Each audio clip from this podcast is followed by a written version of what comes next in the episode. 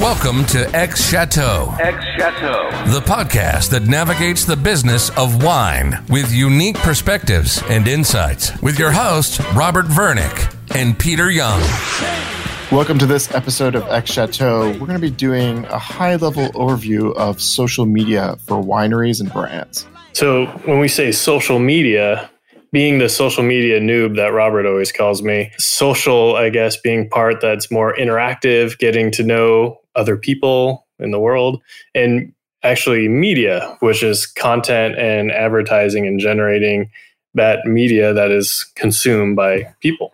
So when we think about all the different social platforms out there, I guess I think of ones that are the very general social platforms and the very wine specific ones. For wine, what do you think the best general ones are, Robert?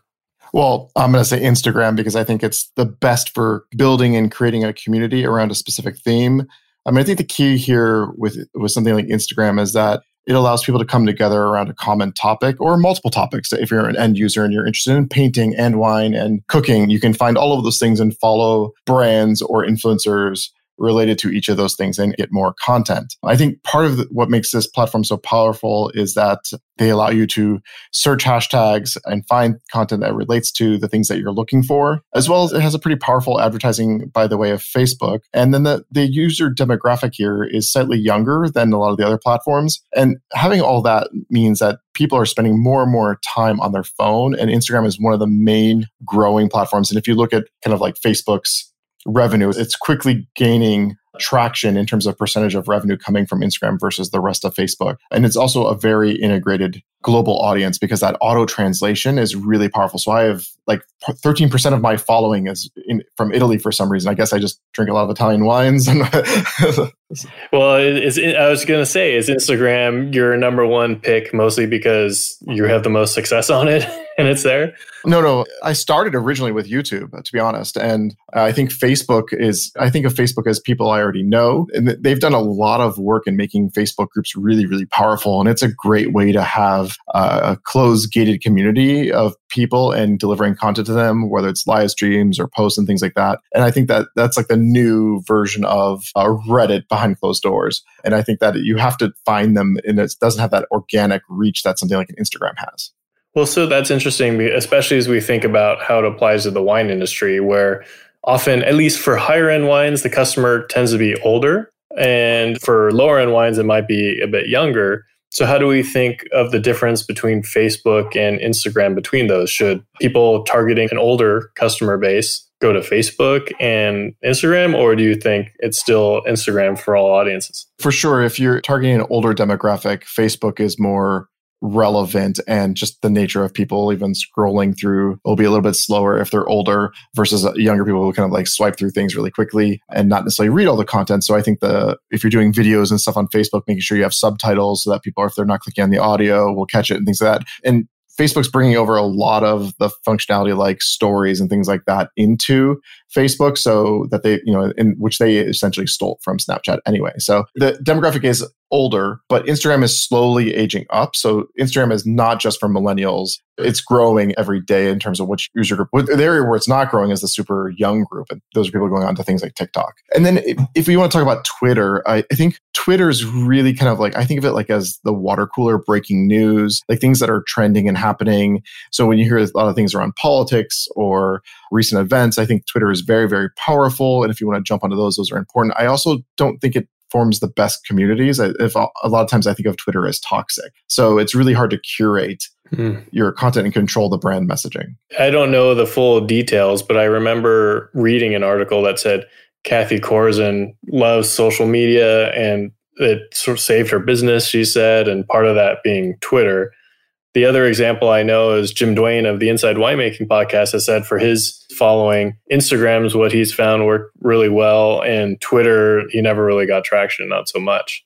Yeah, so I think it depends on when you got into the social media game because these things have ebbed and flowed over time. So Twitter was very powerful because you were on your phone and Facebook was slower to get onto the phone. And so that was, you know, taking that spot. But then as these audiences broaden, Instagram is very much focused on media. It's content first. It was a photo sharing site first and foremost, right? So it is a visual platform and Twitter is not. Twitter, I mean, you can do it now. You can do videos and you can do photos and memes and things like that. But the main hook for Twitter is text and sharing things and retweeting things and that kind of like spin. And that's not necessarily the same thing that you're seeing on Instagram. Like there are ways to post and repost things on both Facebook and Instagram, but there's also as a brand a way to control that so that you don't allow that as often. And you talked about getting a start in YouTube. How does wineries play or wine brands play with that?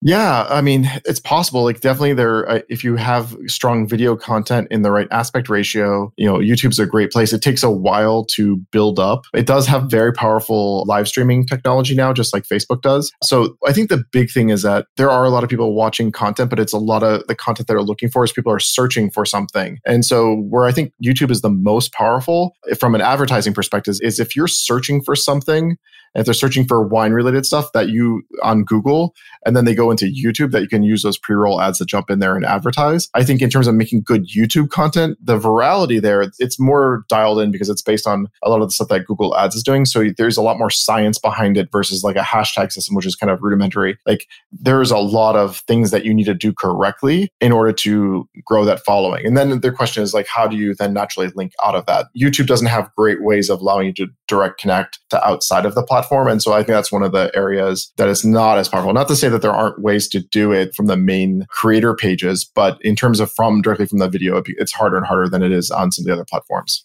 So when you mean direct connect, just so I understand being the noob, so is that like if you want them to click on something to go to your site to whether sign up for the mailing list or buy some right. wine or something like that, it's much harder to do in YouTube versus others?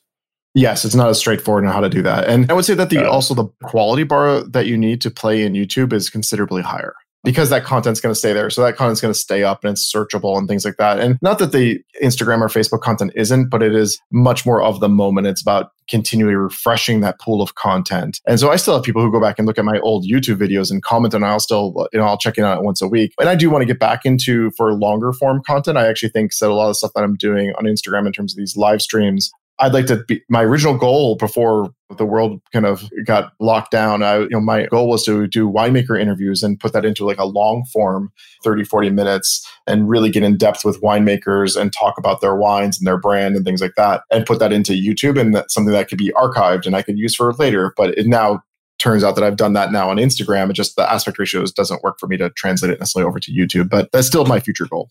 And I've heard of this TikTok thing. I don't actually know what it is. yeah. So, I mean, TikTok is it started as Musical.ly and then was bought by a Chinese company and it was rebranded TikTok. And they have a very strong social media presence in China, but all over the world. It is, you know, very much video focused, vertical video focused, uh, a lot of quirky things, but a lot of celebrities are really jumping into this game. And so there's a younger demographic. So, is know, it music videos? Uh, every one uh, I've seen are people dancing to music yeah, there's a, there's a lot of it, and there's it's it's basically think of it like funny little videos, blooper reels. I mean, you could have other content in there as well, but it's very lighthearted, and you're kind of clicking on them. And one of the things I think is most powerful about it is that it's not surfacing content to you based on who you follow or what you like. It's based on what you actually watch. Hmm. So it's okay. the algorithm is considerably different. And you don't like search Instagram. like YouTube. You can, but it's it's meant to be okay. kind of like just to, to, click through it. It's more, uh, it's yeah, it's, it's almost like, like, a blend of YouTube and Instagram. Yeah, I guess you could call it something like that, but much more music focused. And there's, uh, there's like you're most people who are watching TikTok have the volume on, where that isn't isn't necessarily the case with Instagram or Facebook. TikTok is massive. I mean, TikTok's the next thing. If you're not on TikTok, like right now, it may not match the demographic for the wine industry, but eventually that demographic will age up, and it should be a place. So you should stake your claim on that real estate there. Just to be clear, when you're saying real estate for TikTok, you mean like a username? Yeah, I mean, with all these things, you kind of want to have a consistency in terms of username across all those platforms when possible. Obviously, you have to figure out how quickly you are to those before you can claim something. But yeah, that's what I'm saying by real estate.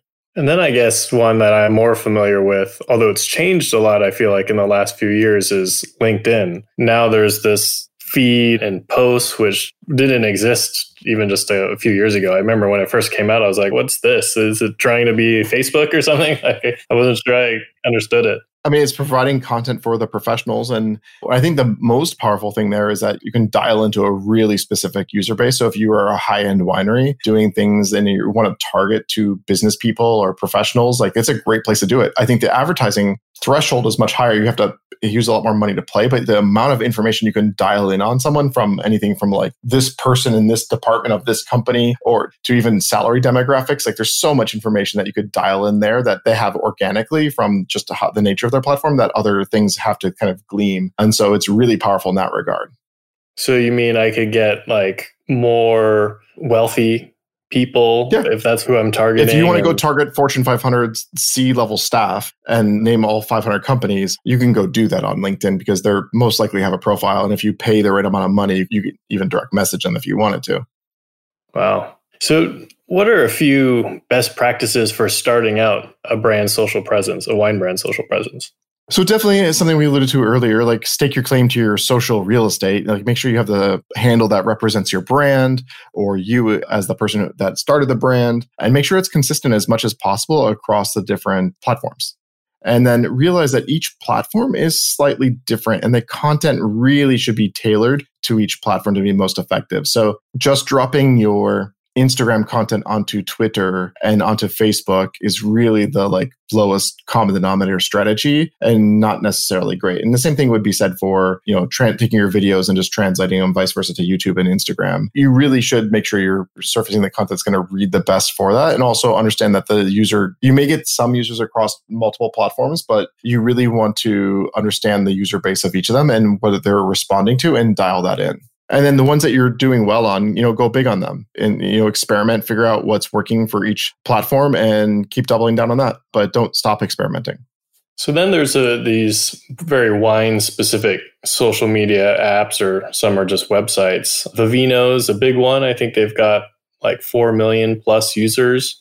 And that's to me it's a little similar to instagram. You share photos of wine and but you can sort of rate rate the wines and write, sort of write a review if you want or a description. I know they're also embedding some CellarTracker type functionality so you can keep track of what wines you have and also e-commerce functions so you can actually see where to buy wines or actually buy through that site.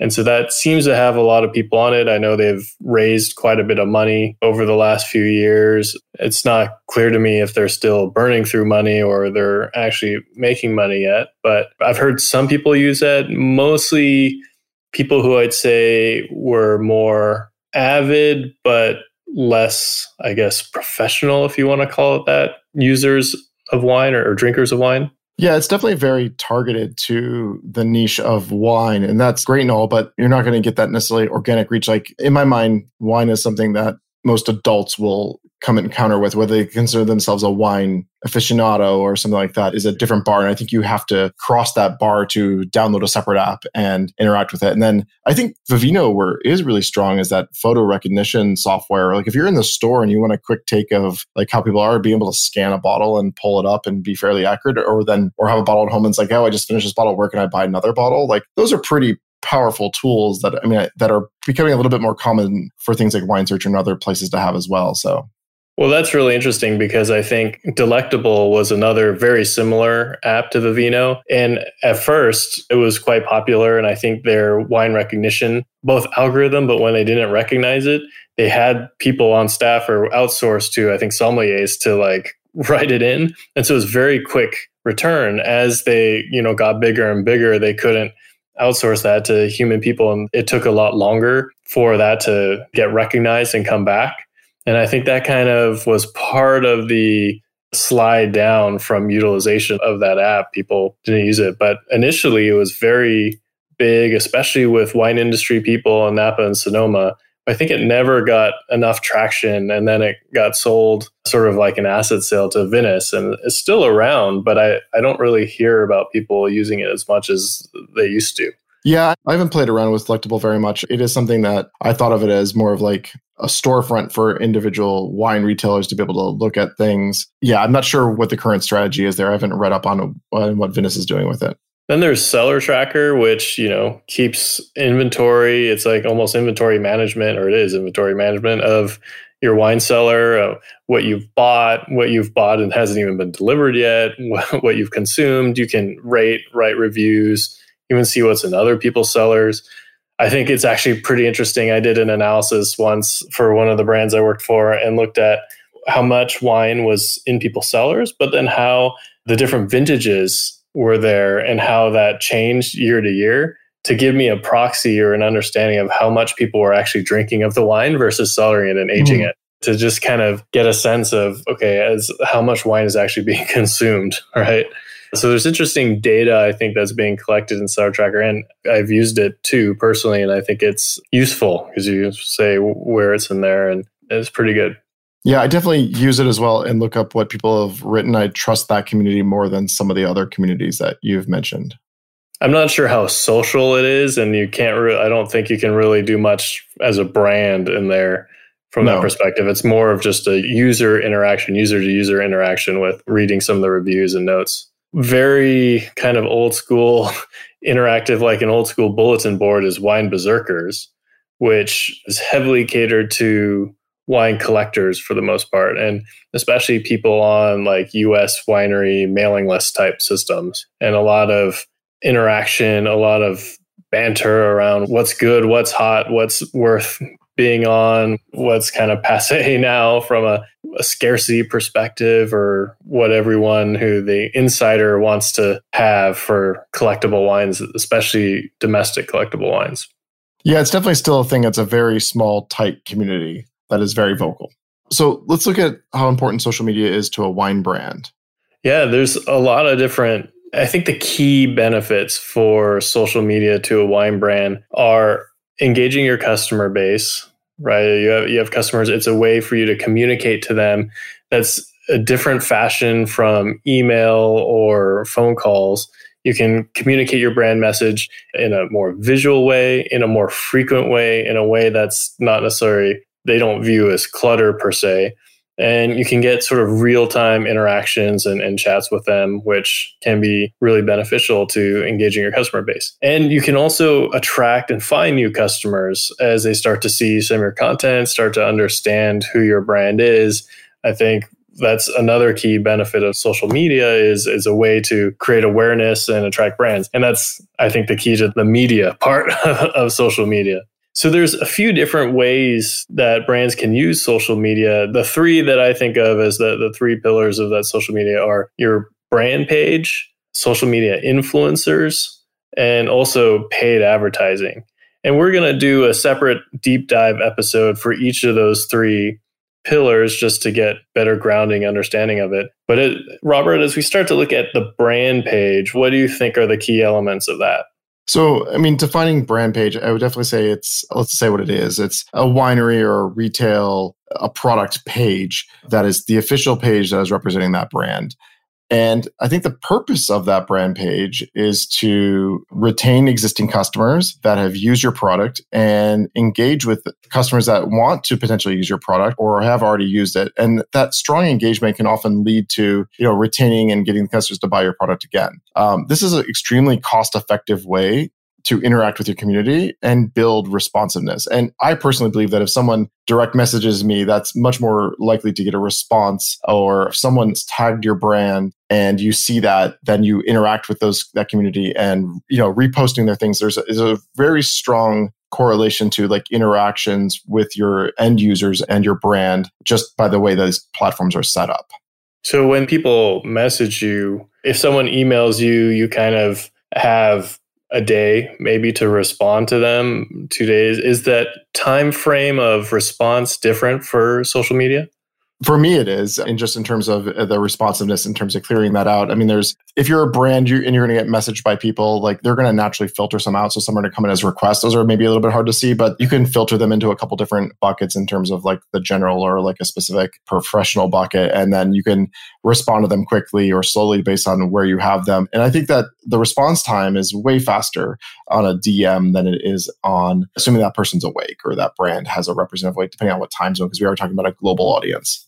Yeah, because when you talk about cost effectiveness, I know some wineries have told me, man, it's a lot of time and effort, which means money for them to manage a brand page well.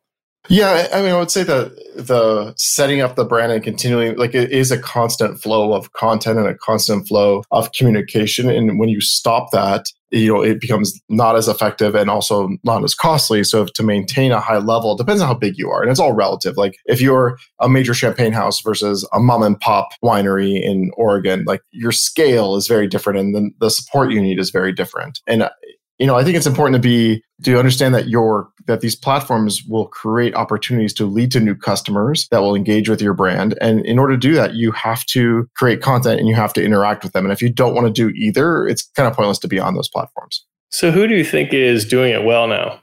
Oh, so I mean, defining what well is is again really relative. I, I think that the champagne houses are doing it really, really well in terms of huge numbers, uh, followers and really polished content and pretty good engagement. And so I think that and those huge budgets. and huge budgets, right? Like they're they're good at marketing. That's kind of what their job is. So then you have some other bigger brands like the Shafers and the Jordan and the Anthony's and you know larger, well-funded wineries that are doing pretty well and have built up a, a good following and good interactions and good content. I do remember Jordan did like a SNL spoof, a Zoom SNL spoof that was pretty funny. Yeah, I mean, I hope that people start to experiment and figure out what works with their to engage their community. And then this, there's small mom and pops, and again, like what might be good for a small mom and pop is you know ten to twelve thousand followers that are really engaged, and you know making sure that when they have their offers that they sell out quickly. Like that might be good enough. They don't need to have a hundred thousand followers.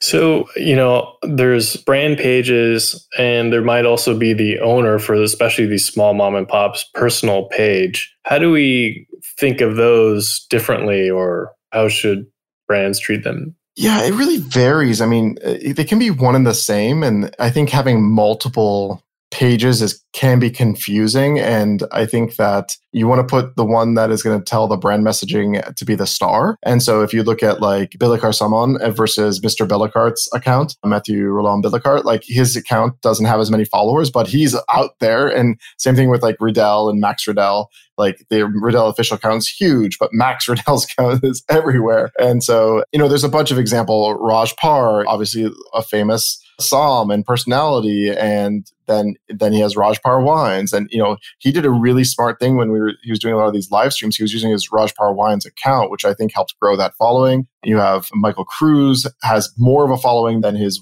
Cruse Wine Co does. Pax Wines and Pax Mahle and they're about the same. It just it can kind of dilute if you don't convert it into one and I think you have to be careful if you're to do it. So unless you're going to have very very different content then I think it's okay should people like what I did when I started my granted very limited followership personal page or brand page if you will versus personal i made the personal one private uh, so you had to request to follow versus the other brand one i guess you call it is open.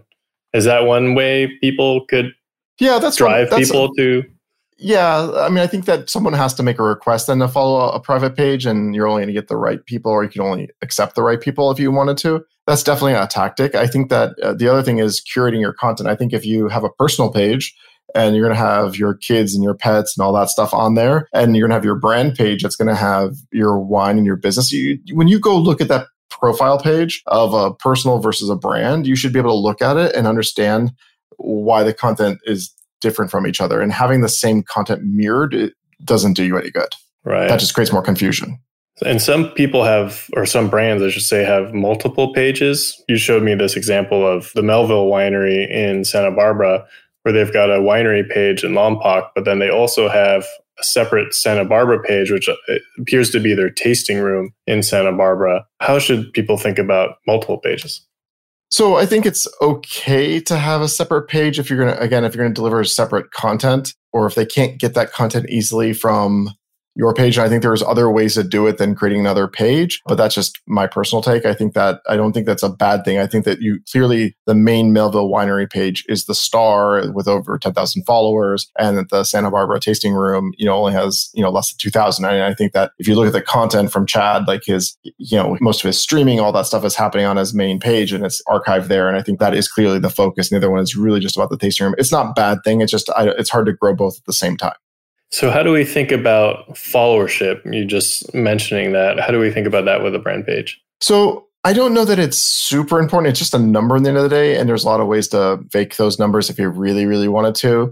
But it, I think it, de- and it really depends on the scale of your business. So again, I think for most small wineries, I think or for any winery, your goal should be to get to that main threshold where to get over 10,000 followers. And once you're at that threshold, you're basically unlocking the privilege to do swipe ups in your stories, which will give you some extra uh, ability to, to perform more call to actions on different things, whether it's email newsletters or offers and things like that. If you're a well-known brand, you know, getting verified so that you can sort of, uh, and then going after those kind of like knockoff accounts. There's so many wineries that you have to, you see their, their username is actually whatever their winery is slash official or hyphen official. And you're just like, okay, they should have clearly listened to the first point where you're like, go get your real estate early, but also they need to go through the verified step if they're well known enough to get that verified check mark and then try to try to get their name back that they should be using. And so you can actually change the name of your account. So you can, I don't believe you can merge accounts per se on Instagram, but you can change the name and rebrand it. And, and I think that that is, so if you find that you started off as an individual and then you want to make it your brand page,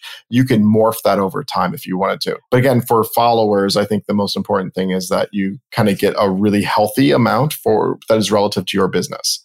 Um, so that, that, that swipe up thing sounds pretty important. You said that's if you have ten thousand followers. Yeah, and is that you can do swipe ups in your post, or is that just in stories, or uh, just in stories? But you can, if okay. you pay for a story, you can get a swipe up as well. So if you okay. do a promoted story, you can do swipe ups. So once you pay for advertising, but it's a powerful tool once you're at a certain threshold that you can get as a brand. Cool. And then how do we think about engagement? Like, I think about this as like likes and comments, but is there something else we should be thinking about?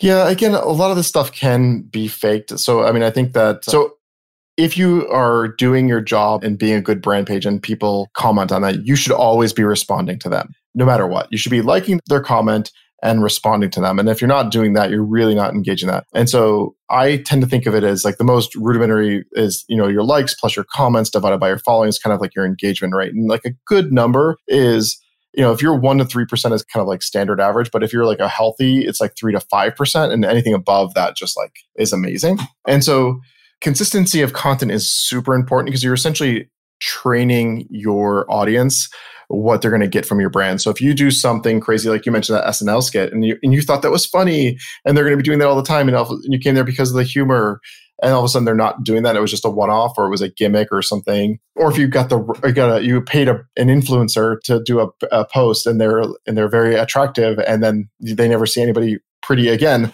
on any of your posts. and they're like, well, what, this this brand is clearly not about pretty people, so I might unfollow. So you do need to make sure that once you get the followers, that you do engage with them, whether that means responding to their when anytime they interact with you, or that means creating content that they're going to still engage with.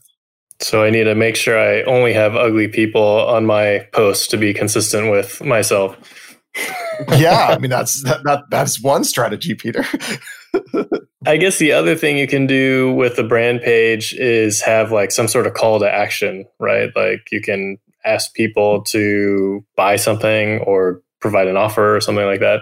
Or join a mailing list. The one thing I want people to take away is that sure, Instagram's really hot right now, and Twitter was a couple of years ago, and, and Twitter's still huge, don't get me wrong. There's going to be new platforms, and it's important to be able to, in order to progress from one to the other, and segue from between them, you need to be able to bring figure out how to transition people from one to the other as uh, new things come online and new customers come online. So pulling things out, I think of as cell phone numbers and email addresses as you know like one of the key takeaways that you can be harvesting off of all of these platforms to centralize and start to segment in, on your own back end, so that you can make sure when you move to the new one that you when there's another one that pops up, whether it's TikTok or something else, that you're basically saying, hey everybody, like well here's just in case you were interested in, in, in our winery on TikTok, here's how here's how it is, and you message out to them through that, those channels.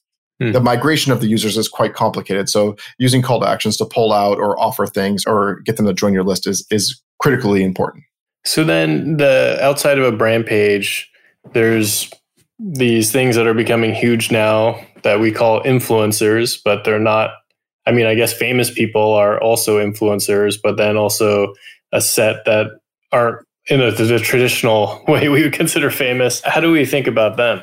Well, so there's clearly the major like online celebrities, these like massive influencers. And then there's these like niche influencers. And I think what we're talking about is really about niche influencers for the, each demographic or for each niche. And for us, it's wine. And when we're talking about wine influencers, I think that bar is much lower than if we were to talk about cars. So in my mind, if someone's, if you're talking about cars, if they don't have over 100,000 followers and really good engagement, then they're not real serious. But if you were talking about wine, I think if once you start to get over 10,000, you're a small influencer and it can go upwards of, you know, 100,000 or more. And so that's kind of the scale. But following is not the only thing. That's the most obvious metric. You need to make sure that people have content that matches what you're trying to do. They have meaningful comments. They have a good number of likes for their followers. Because, you know, honestly, someone could just go buy a bunch of followers and you need to be able to weed that stuff out and you have to be more savvy as a brand in terms of who you're working with. And you have to look at that person's content as like, does my, does that match with my brand? And do you think there's different types of wine influencers? Because I see some accounts that are just like bottle shot after bottle shot after bottle shot. Some are bottle shots with people and the same people that are in it all the time, or yours are like wine reviews. How do we think about the different types of wine influencers? Yeah, so I would consider the ones that are featuring the influencer themselves as lifestyle. And so there, you're going to see the people that's like, I'm going to talk about this wine. And, you know, I don't always know that that, I think that you're, I don't always know that that lifestyle influencer is as knowledgeable, but they don't necessarily have to be. Like they're just they're someone that is charming their own way, and it could be that they're attractive. It could be that they're quirky and funny, like or that they have good recipes, and they also feature wines and a pairing. They have some kind of something that is more than just wine. And a lot you're starting to see people do like fashion and wine or cooking and wine and, and, and bringing several things together and, and really diversifying their content. People aren't just one facet. And then you have people who just like to drink really good wine, what I call the collectors, the people who are just, you know, drinking really amazing old Bordeaux and old Burgundy and posting about them and often providing really good captions and insights. And you get the people who just take a photo of it and blah, blah, blah, and some hashtags, but they don't actually say anything. And then you get the people who actually take the time and it's like a in-depth CellarTracker note about their takeaway and how long they decanted it and blah blah blah. And then you get this other group, which really bothers me. It's this curator group where they're basically they're just stealing everybody else's content. And sometimes they're stealing it and tagging people, and sometimes they're not. But they're basically just getting the best wine photos from around the platform or videos and reposting them. And and I don't really know what the point is of those, uh, except for they're gaining followership and good engagement. But I don't know what their end game is per se, because I don't know because they didn't create that content. I don't know why I would ever, as a brand, work with them. And then we have educational. I guess I'd consider myself more in the educational. Like I do review wines and I try to put a lot of wine knowledge into those things and I do interviews with winemakers. And, you know, I do have the WSET diploma. Like there's, uh, there's MWs that do a great job at this. There's people even with like WSET 2 and who just are, have a good way of communicating and kind of make wine less complicated. They're like educational can take a wide array of levels. It doesn't mean that the people are always, you know, that much knowledge, but it could be that the way that they can communicate around it is very meaningful to people. And I think that that's a, an important group as well. And then there's that kind of trade group who are people who are clearly in the trade that are in the wine uh, trade in the sorry, yeah, the people who are clearly in the wine trade, and this is either their personal account or it's something that they're just like, what are they drinking? And they're kind of like a lot of you'll see a lot of somms have their own accounts, and there's a lot of somms have done a really great job of their like they drink a lot of great wines and they post about them. I think that they could do a better job maybe on some of the captions about what they're really tasting, but I think in general they do a great job of like putting out content of, that is really relevant to the wine trade. So, as a wine brand, whether you're a winery or retailer, or what have you, how do you think about working with some of these influencers? It's a complicated question and it really depends on the brand. I think the first thing is does the content messaging of that influencer match and align with your brand proposition? Because if you're paying the influencer to say something, that's not really what they're there for, right? You should be providing them your product, you know, potentially paying them to do a post or a series of posts around your winery and, you know, talking about your brand points, but it shouldn't be say these five things. It should be you have a conversation with them and they're going to turn it into their own words. And that way it resonates with their audience. And the other thing is, does it cost you anything to work with them? Are you doing more than just giving them samples? And if so, uh, like, how are you going to calculate that ROI on that? And can that influencer speak to their user base?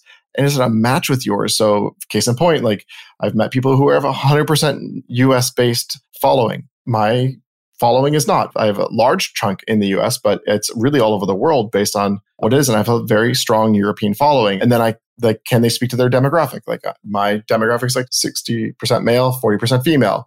And then I know the age ranges. Are they fluent enough in that conversation? And how does that line with your current audience? And do those match?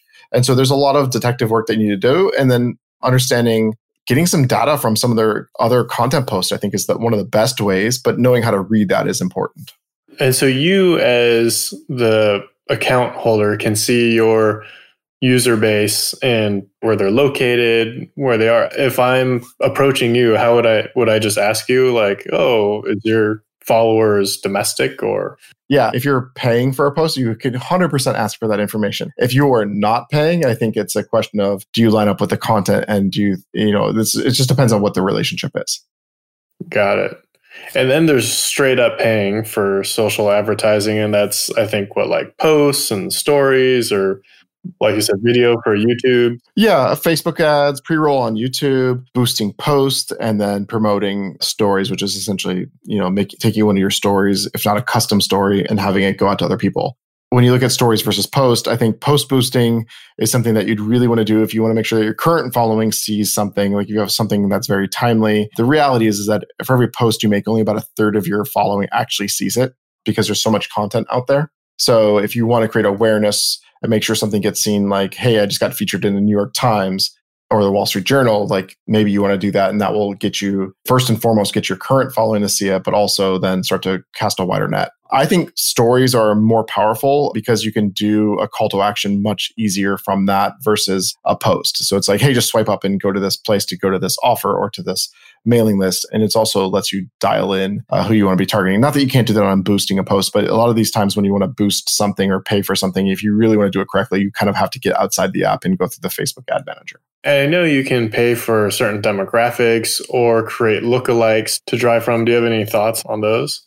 Yeah, so I think demographics are pretty easy to like figure out in terms of hey, I want to target, you know, these keywords, this gender, this age range, this interest and then dial that in. I think it's that's the most the easiest way to kind of like experiment and do some testing with you know smaller dollar increments to figure out what resonates well and also make sure that your content is hitting that and responding well. But I think once you ha- if you actually take a your existing email list that you think matches to what your Instagram demographic could be or your Facebook demographic could be and make a lookalike list based on, you know, potentially age range there and then do that, you're gonna it's gonna get even it's gonna be even more exact than using just a high level demographics. Awesome. Again, you have to go outside of the typical app to do that well. Yeah. And so for social, you know, we talked about and we'll have a, another deep dive episodes on the brand page, influencers, and paid advertising. And social, even though it's relatively new, Instagram was only founded in 2010. You know, that's only a decade old, but it needs to be a key element of any brand, let alone wine brands branding strategy. Usage keeps growing. And, you know, I think it enables awareness for new customers as well as engaging existing ones. So let's talk a little bit about what we think are trends versus fads and wrap up there. Robert, what do you think is a trend versus a fad? Yeah, so I think wineries are going to continue to use influencers, if not use them more. And I think that they will, I think that we're at a peak maybe in terms of number of influencers, but I think that the certain numbers will start to emerge or certain influencers will start to emerge for certain types and targets. And I think that influencers will have to be more savvy and propose and show what their value is for the wineries if they really want to start to charge premiums that they think they're justified. And in terms of fad, I think uh, the like, hey, let's just get together and taste together on uh, virtual happy hour will start to go away, and some of these virtual things that we're doing right now, it's just it's a little overplayed already. I think that there will be still curated things that are live from wineries that I think will be relevant, but I think that um, two influencers getting together to taste a wine or two, I think that's going to go away. Well, I think in terms of trends that people are going to continue to use more data analytics to better utilize social media. I mean, the, that's one of the huge promises of it being digital. It's no longer did a billboard or a TV ad, and I can't track the attribution and what's actually happening. Now I can actually track that and see what I'm getting out of it and get more targeted with my marketing spend. In terms of fads. I think some of these, some of them, not all, of the wine specific apps that really overlap in functionality with a lot of the other major social media platforms might struggle to really hit profitability because wine is pretty niche. It would just like you said in terms of the influencers for cars, it might be 100,000, wine is 10,000, right? You have that sort of scale in terms of the number of followers and applicability and, and markets. So I think it's just not a big enough industry, perhaps, to support some of these plays. Well, I hope based on this overview, you're less of a social media noob now, Peter. we'll see. we'll see. All right, everybody. Well, this is going to wrap for this episode. Thank you for listening. Thanks for joining us. If you loved this episode of X Chateau, we'd love for you to subscribe, rate, and give a review on iTunes or wherever you get your podcast. Until next time, cheers.